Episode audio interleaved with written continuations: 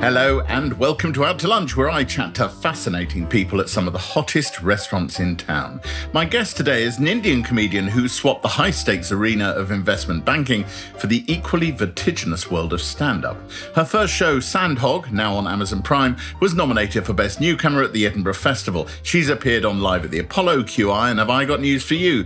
As well as radio shows and podcasts, she's moved into acting with roles in Mae Martin's Feel Good, Rose Matafeo's Starstruck, Sex Education and the forthcoming movie adaptation of Matilda alongside Emma Thompson and Lashana Lynch. Today, we talk about the freeing effects of vodka, being booed off stage in your own city, and what it's like having five degrees. It's the omni talented Sindhu V.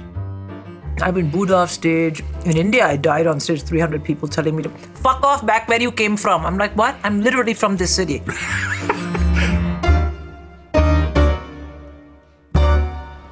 So today I'm standing on West Street, just off Cambridge Circus, and I'm by a restaurant called Louis London. Um, it belongs to a chef called Slade Rushing. Fantastic name. Uh, Slade Rushing is from Louisiana, and unsurprisingly, therefore, Louis London does the food of New Orleans, which is great because that's a lot of seafood, and Sindhu V is pescatarian. Seems like the perfect place to take her.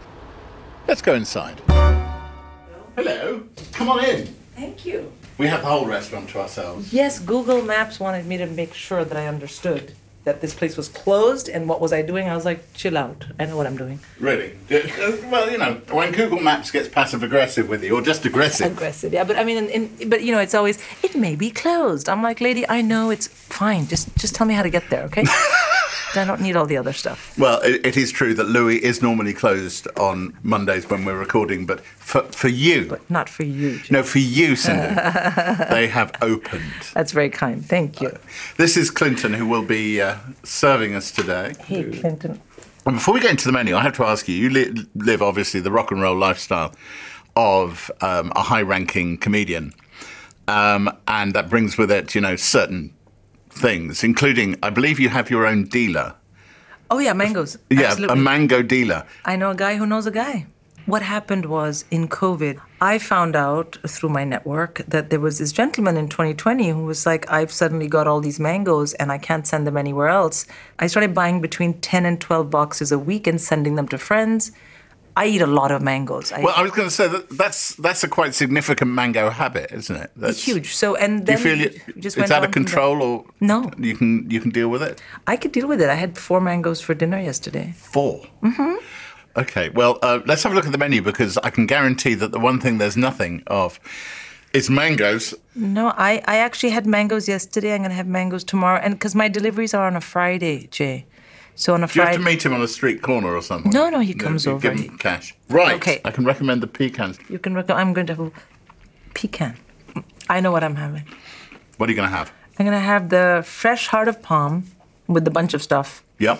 and the Shaved fennel, marinated tomato, citrus vinaigrette. all that. And I'm Yeah. having the roasted sea bass with wilted kale, baby beetroot, horseradish, and the French thing, which I can't pronounce. Beurre blanc. There you go. Brilliant.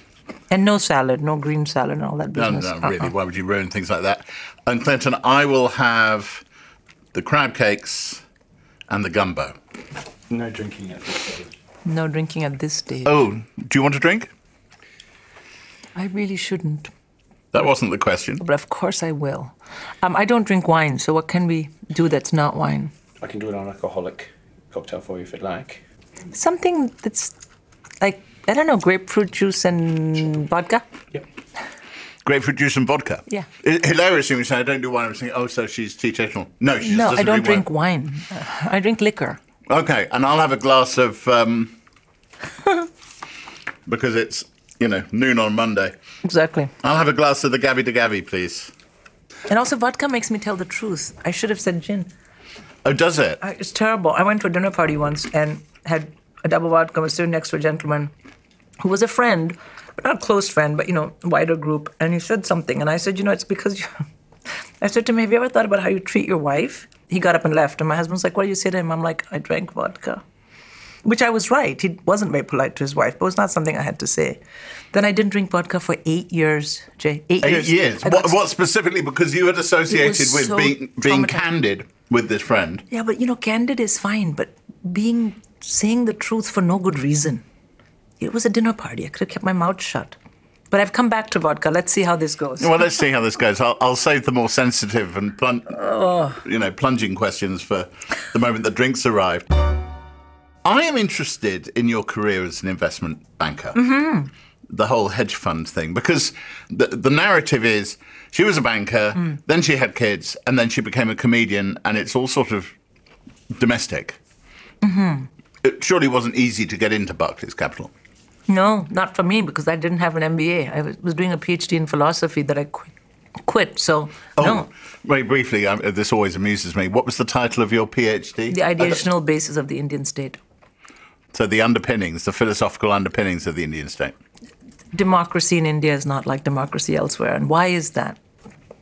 But it was so boring. It was taking so long. I So how do you go from to not finish PhD to investment banking? So I went from I don't want to finish this PhD to how do I have something to show when I go back to India To just your parents or to the whole community? to my parents. Yeah. And very What's my briefly, uh, your mother is a therapist She was a therapist, yes. and your father? He was a civil servant. Right. I had a set of good degrees and I'd been to university here and you know and then some people said well you know there's these research departments in pl- in banks they just need like Analysts. not even analysts like they just they're they're hiring people who are kind of scholarly type so I applied to them and a bunch of banks gave me interviews and they were all at a sort of thank you so much Clinton, That's Um, the grapefruit with vodka. which I'm going to Truth serum. sip so slowly. That is where I learned that raw talent counts for something. My raw talent was talking. Have you have you, have you figured that out? So one of I'm the not sen- saying anything. I'm just letting you go. one of the senior bosses, she was in sales. She plucked me right out of research and said, "You're going to sell bonds." I didn't know what that meant. She said, "Pick up the phone. You're going to sell bonds." She's an incredible boss, Philippa Toptani, and that was it. Were you any good at it? I was reasonable at it. I was very good at getting clients to do what I wanted ultimately, which is what a good bond salesperson is. So we've got the harsh palm here. So it's very traditional with the, the, the Creole flavors. Amazing. And also the crab, Louisiana style crab cake. A little bit of a twist. It's got a truffle underneath. Absolutely incredible. Brilliant. Thank you. Thank you, Clinton. But your comedy is not about any of that. Oh. It's Or at not. least not yet. There you go. it's still such such early days, but I only talk on stage about what is on my mind. Well, I, s- I watched the very first set you ever did, Oh God. the 2012. Oh, yeah, yeah, did yeah. It, did it come at the end of a workshop that you'd done? Is yeah, that right? yeah, yeah, yeah. Funny women. Funny Woman. And that heat. Mm-hmm. And it's kind of interesting. You're, in the first minute or two, you're a little bit nervous and not quite there. That was the first time I'd been on stage. I'd never seen live stand up at that stage. So, what in God's name possessed you to do this? this woman sent an email saying she's doing stand up for charity. So I read the whole email. I never read emails like this, you know, give me money because I'm running a marathon. Dude, you run the marathon. What do you want from me? Just ask me to give to the charity. Don't do this weird dance with your marathon. I don't care. But anyway, read to the end. Then there was something there, funny women. I clicked on it. They said, you know, we're, do you think you're funny? We're doing a workshop. And the workshop was that day. And it was a Saturday. And I was like, I'm bored. Like, I just, it was such a, You were that bored that on. on I was that desperate. I thought, am I going to live in India? Like, I was having a huge moment of being like, wait, what are the boundaries of who I am and what I'm doing? And then along comes this email, and I'm like, oh, seven pounds, come along. I was like, ah, fine, fuck it, let's do it. And then at the end of it, we all were asked to say something, and, you know, it was kind of a workshop. I mean, I've been in group therapy thanks to my mom. And it was like group therapy. They What, were she all- paid for it or you, no, she encouraged. was a, no, she was a therapist, and when she was training in the U.S., she didn't want me to be alone in India at the age of 18. So she got me to the U.S. She was working and tra- training, but she couldn't leave me loose. So she stuck me in a 28-day rehab program, and said to her friends, "Just put her in the group." I, you know, and they said, "Okay." hang, hang, hang, can we step back a second? So I was in a group with Uh, Put you in recovering a alcohol- twenty. Uh, uh, were Yeah. you in recovery? Is there anything you need to recover from? I had apart never from drunk. I possibly your never mother? had drunk alcohol. I was in a group with people who were from the prison system. Say hello. I'm an alcoholic. My name is whatever Sue, and I was like, I am from India. I don't. Uh, my mother's training in the next room. They were like, okay. It was so chill. I learned so much about addiction. Holy heck. Anyway, so we had this thing that day. The two organizers came to me and said, "You're very funny. You should enter our awards." I was like, "No thanks. I like I need to go home."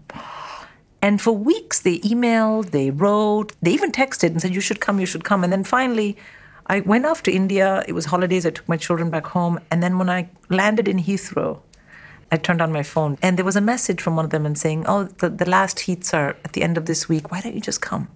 And I thought, you know what, fuck it. Let's do it.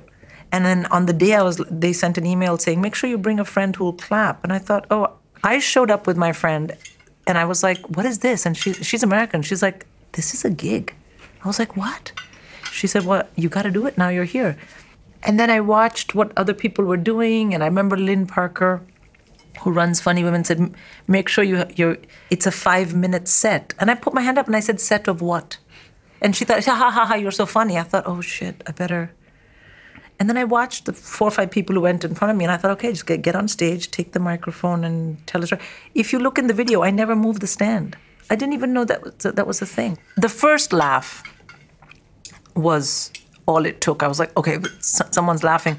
But what happened is I went straight to the semifinal that was it the heats and then everyone voted So you do this, and and, and as I say, in the first minute and a half, you're you're a little uncertain, and then you but you seem to emerge fully formed. i think the emerging might have been fully formed but when i was on stage i remember thinking i gotta do this again what is this and then i just never stopped You are clearly you have an academic mind. Hmm. How many degrees do you uh, have?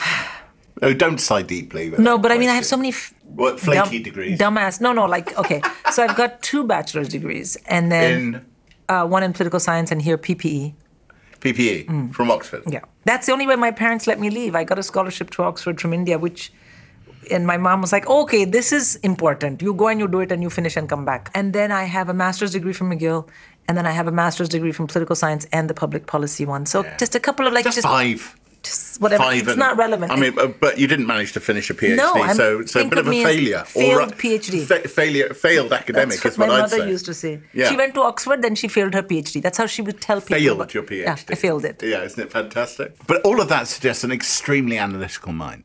I was watching one bit of the material, I think it was from Sandhog, named because that was what Microsoft Word would Used to correct auto- my autocorrect your name. name. And you did this bit of material on um, the difference between you know getting married being a sprint and being married being a marathon. Staying married's a marathon. What struck me about it was it was almost as though you'd broken every element of the relationship down into something, examined it, turned it over, and turned it into a joke. But it was very analytical. Is that how your brain works? I think so. I think sometimes I have these intuitions that I think are very comedic, and then I write them down, and I'm like, no one wants to get to the end of this. Many, many people, much better than me, my mentors in comedy, have said, get to the punchline. Whereas I think the analysis is very funny. The domesticity of the material. I found myself wondering whether the comic genius in all this is actually your late mother. For sure. For sure, absolutely. What was her name? Because I know she Krishna. died in 2019. I, it- it's just saying your mother. Krishna. Krishna. So those lines, you know, when you start hanging out with a bad lot. If I'm dead, you'll be happy because you are such a terrible daughter. Like these kinds of things, yeah. You have a Krishna voice as well, don't you? A very specific voice for Yeah, Krishna. she's in my head all the time and in my heart. Uh, were- of course. Were those lines real, or were they ones that you did a little bit of comic carpentry? No, on? no, no. They were real. The thing I did was translate, because often they were From in Hindi. in- they were in Hindi. They were in Hindi, and uh, and my mother would translate them. So she would say things like, "Tumhara dimag kharab hai" means, "Are you being stupid?" But my mother would say, "Tumhara dimag kharab hai. Has your brain gone rotten?" I remembered those. I spent a lot of time with my mother because my elder sister had gone off to boarding school, and my mother was very strict, and she you know, she used to think I was a bit of a joker. She was, you are non serious, you are a joker, I have to keep you tight. She came to see me. I did stand up in India on a stage, big stage with lots of people, and it was filmed because it was a bunch of comics. And NDTV, which is a big channel in India, did it. And I told them my mother was in the audience, and they panned out to her, and she was laughing. She had an incredible. My mother taught me to laugh at the darkest things, and I do. My dark humor years haven't even emerged yet in my stand up because she said, when tragedy comes, you can cry or you can laugh. Let me tell you, laughing feels better. So that's kind of my motto. And so they, they panned out and she was laughing. And then afterwards, she said to me, When you're on stage, you're not like my daughter. You are like this incredible performer and I don't see you, Sindhu. She used to call me Chunya, which means little mouse. I don't see Chunya on stage. I see someone who's born to do this. But then That when must you- have been hugely gratifying, huge. important. It wasn't important for me to continue comedy because I would never have stopped, but it was important to give me confidence. I feel like being a stand up is something that I do, but it's also something that comes, that has come to me, that is a gift. Are we pointing upwards when we talk about gifts? Universe, some sportu, what we call sportu, Ambika and I have a term sportu, supreme powers of the universe. Okay. Something like that, something outside of myself. This is not all just my hard work. I mean, clearly, your love for your, your, your late ma was very clear. She she had a stroke in early 2019 and died roughly at the end of that year. End of November. Yeah. She is a comic creation on stage. Yeah, her character is very strong, so I just bring it out on stage. Then people meet her and they're like, "Oh shit, she's just like this." I'm like, "I fucking told you, man." But I have I took mom's comedy character and I contained it. So that every time you meet her, you meet that. You don't meet any of the other bits of her because they're not necessary. Actually, I'm going to hold off because I can see main courses approaching. Oh my Your god. roasted sea bass with kale, peat, and beurre blanc, and gumbo. And Oh gumbo. my god. Crab rice there, which you need to put on the side there just to get a bit of. All right, I like it when I like it when I'm given And- orders. There's butter in this, right? That's why I ordered it. It had burr, which Yeah, I know beurre means butter. blanc, I yeah. love butter. Such a fan of butter. Big fan of butter. big massive fan of butter. Excellent. Well, I think all the best people are. Oh, You know, when people right crab rice, rice with crab in it. I mean, Go for it. do you want some? No, thank you. I'm having butter. Okay. Uh, There's probably quite a lot of butter involved in mine as well. And the, at, the, at the front of the recording of S- Sandhog, you do talk about your mother having a stroke. And I'm wondering whether you arrived at her hospital bed after her significant Initial- first stroke, stroke, yeah. thinking, this is terrible, and I love my mother, and she is in distress and material. No, God, no. I think I arrived at my mother's hospital bed thinking, Am I ready? When I arrived, they thought she was in a coma, and I was like, mm, I don't know. So I went and held her hand and I whispered in her ear, I said, Mommy, मैं आ गई हूँ, I've come. If you're here, squeeze my hand. And she squeezed my hand. I said to my dad, Oh, she's still here. Months into her stroke, when she was better and she was in physio, and we were talking, and she started, stopped talking to the side of her face and was in a wheelchair, and she was going to come here. I was in the shower, and I talked to myself a lot in the shower, especially about mate- like ahead of a gig and stuff. And I was going to do a show in Edinburgh in 2020, and it hit me what that show was. And I remember coming out of the shower, putting a towel, running downstairs to my office, wet, and sat down and I wrote for 45 minutes, and I had a whole show, and it was called Stroke Me. And it was about strokes and love and anger and jokes and my mother and how completely colorist she was about, you know, dark skin. She didn't like dark skin, Indian dark skin. She was very fair. And I wrote and I called my very, very dear director who passed away this year, Paul Byrne. And I said, Paul, I got a show and it's called Stroke Me. And I wrote it all out. And I was in the shower and he said, Are you still in the shower? And I said, I'm going to call you from the shower, Paul. But yeah, I'm in a towel. He's like, I thought so. Just go sort yourself out because he said, I can hear it in your voice. And then a mo- two months later, my mom died. And I was like, God damn. Because now I'm not talking about this. Now I'm on another trip altogether. I've never correlated experiences with writing them down. At some point, I'll talk about it, but I don't think of it as writing them down.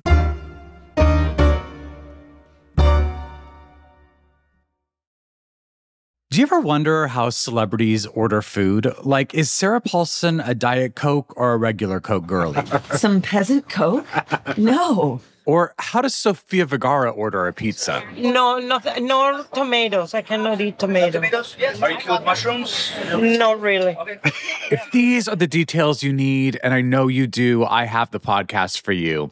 I'm Jesse Tyler Ferguson, and on my podcast, Dinner's on Me, I take some notable friends of mine out to dinners in Los Angeles and New York City. Listen wherever you get your podcasts. That thing was delicious.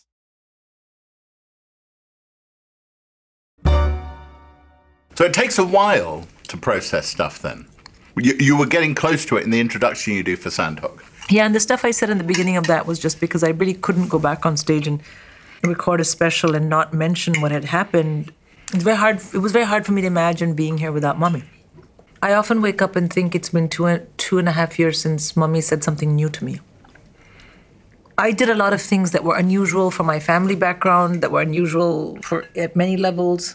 She saw me in a way that I was very dependent on, But you have now immortalized her because a version of her lives on in your comedy. and in my head. Well, of course. Yeah. But the thing on stage is uh, another version, isn't it? Yeah.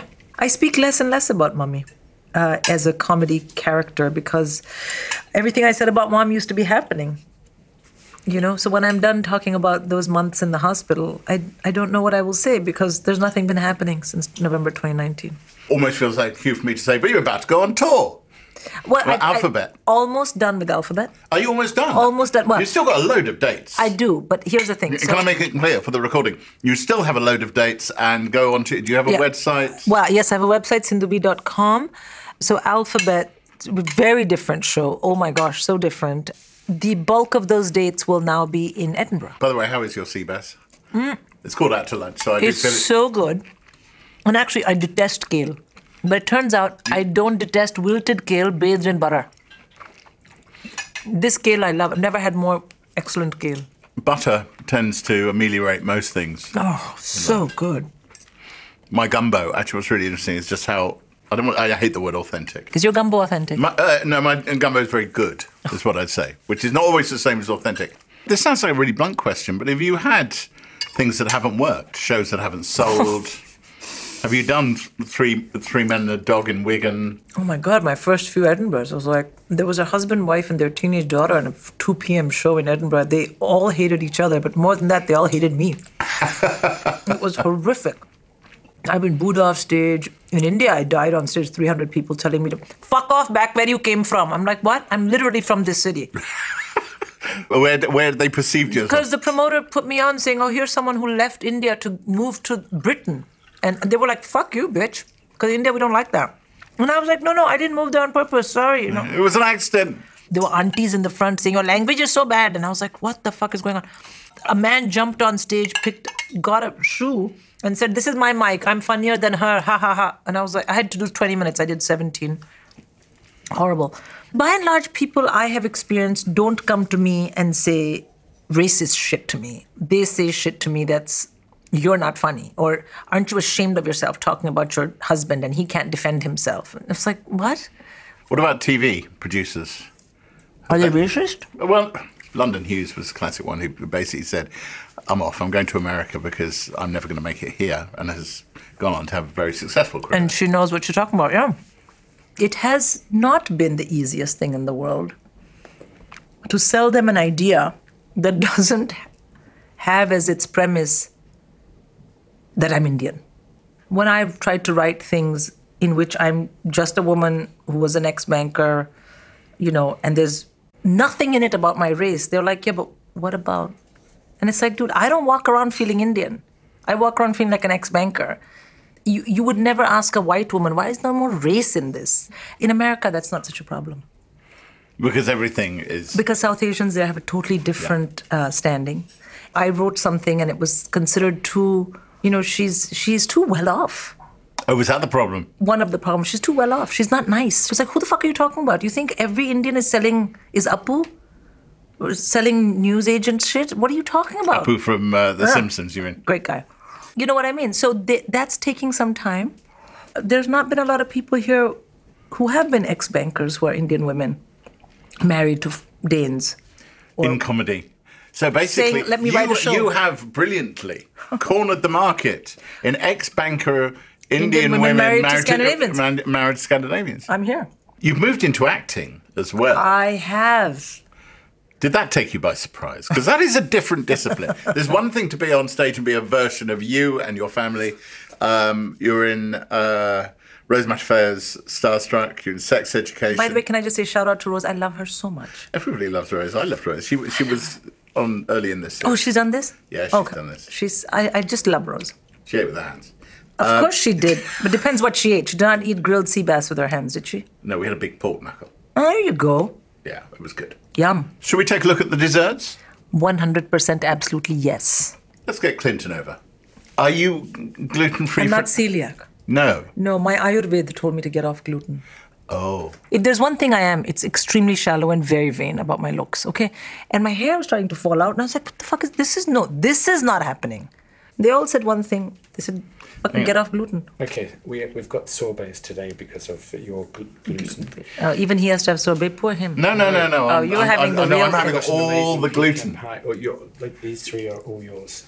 Sorbets. We've got um, tropical um, peach, which is absolutely stunning, and uh, we've also got mixed berry Which one do you suggest? peach. Stunning. I'd actually just suggest all three of them, but that's just a scoop of each. Okay, let's have a scoop of each, and then I can decide what I like best. And I'll have the What are you gonna- praline bread pudding. That's because that's got- shameful. I can't- Shameful? I know, shameful, Shameful. for me. Are you- Shameful for me that I can't eat it. Well, you can just. What admire is it. my life? Shit life. Okay, it's, it's fine. I'm going to feel so much better with my hair on my head.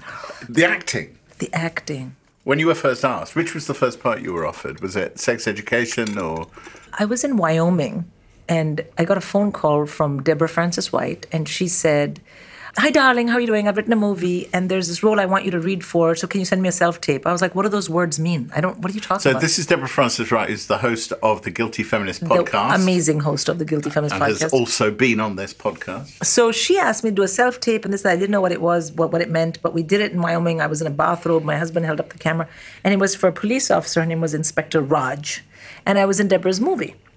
She'd written a movie, and that was the first time I was around like big cameras and this and that. It was in Wales, I remember. Had a great time. Didn't really do much, but basically shit myself the whole time and forget all my lines, which were so- things like, "Look at this." I couldn't get it. I was like, "Ah, ah, ah." so that was that. I still didn't think I would ever act.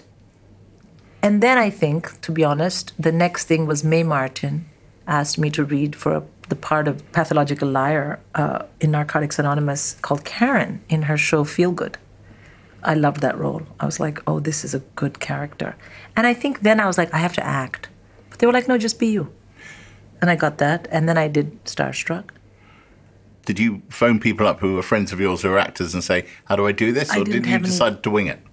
I had no friends who were actors. I called May and said, "The fuck is going on?" She was like, "Just come read." Th- that's it. It was not until I got my first part in a film, film, big film, that I was like, "I don't. What is happening?" And then I got an acting coach and had some. s- So you did get an acting coach in the end. Well, I did for that because I was like, "I don't even know what is this." Like, it's not that the role scared me. It was like someone talked to me about acting if I'm going to be in this film. And which film was this? Was this Matilda It's or Matilda. which is the, the film adaptation of the Tim Minchin co written musical, which is if you've not s- seen it on stage, it's brilliant. Hmm. And I'm delighted they're doing it. It it has to be said, with the most extraordinary cast. Such a great cast, right? It's Emma and Thompson Matthew playing. Warchus is the Yeah, director. from the Old Vic. Old Vic. An amazing collection of people. I don't like saying no to work. I say yes to a lot of things. This year, by the way, is my year of saying no. So Well, thank you for coming. this was this was great. There was a great lunch involved. I was like, Okay. sure, I'll come. That's not true. So I don't like saying no to things. I've said no to more acting things than I've said yes to. When you come to see me uh, do stand up, you see me. I'm not trying to make a point. I'm not trying to break down anyone's idea of a stereotype or not. I mean, I don't think stand up's job is to change your mind about anything, it's to make you laugh. But in acting, when you get roles that you think, it's like an Indian who would be who's behaving in some way that everyone else will think is normal. I've never seen it before. Then I have to say no. You know, you have to do stuff you want to do, and I feel like I don't want to really do that. So some of that stuff I've said no to. Oh which sort of brings me to a, a closing question, which is a, a big one, which Oh is God. Are, are you representing a whole group or are you only representing yourself? There's what I think I'm doing, and then there's what's happening. Yeah. so I think my own idea is that I want to go on stage and make people laugh. That is the beginning and end of everything. I don't do it as an Indian woman. I, I don't do it as anything else but Sindhu. You become somehow a representation by virtue of being up in public. So that is happening. There's nothing I can do to change that or control it. Oh, sorbet. Sorbet. Sorbet with a beautiful leaf of. What is this leaf made of? Well, basil. Michael D'Angelo, the chef, has just turned up. So Oh, hi. Thank It's you. a, is a leaf made with fig twill. Oh, It's proper fig, and then we cook slowly, slowly until it become crisp. I love that. And mine has many parts to it, clearly.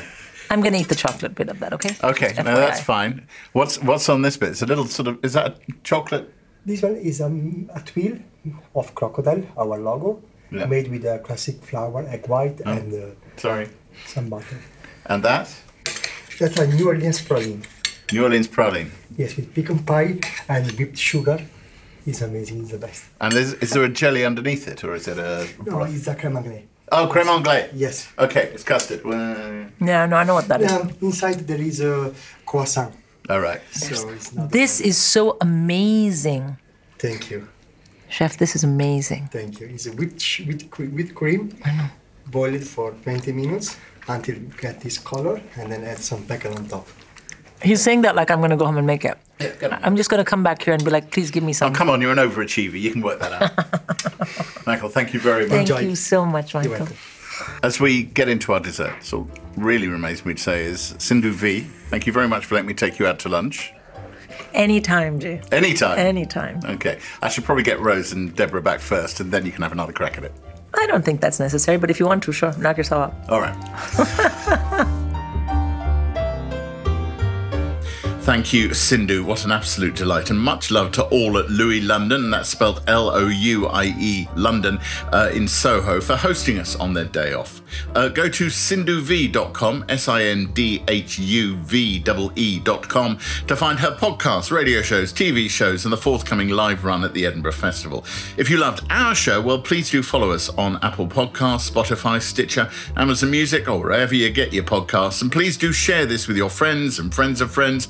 Also, comment, give us five stars. You know it makes sense. Uh, Out to Lunch is a something else and Jay Rayner production. The music was written, arranged, and performed by me, Jay Rayner, and Robert Rickenberg. The recording engineer was Paul Brogdon, and the mix engineer, John Scott. Assistant producers are Anya Das and Bethany Hocken. The producer is Selena Ream, and the executive producer is Darby Doris.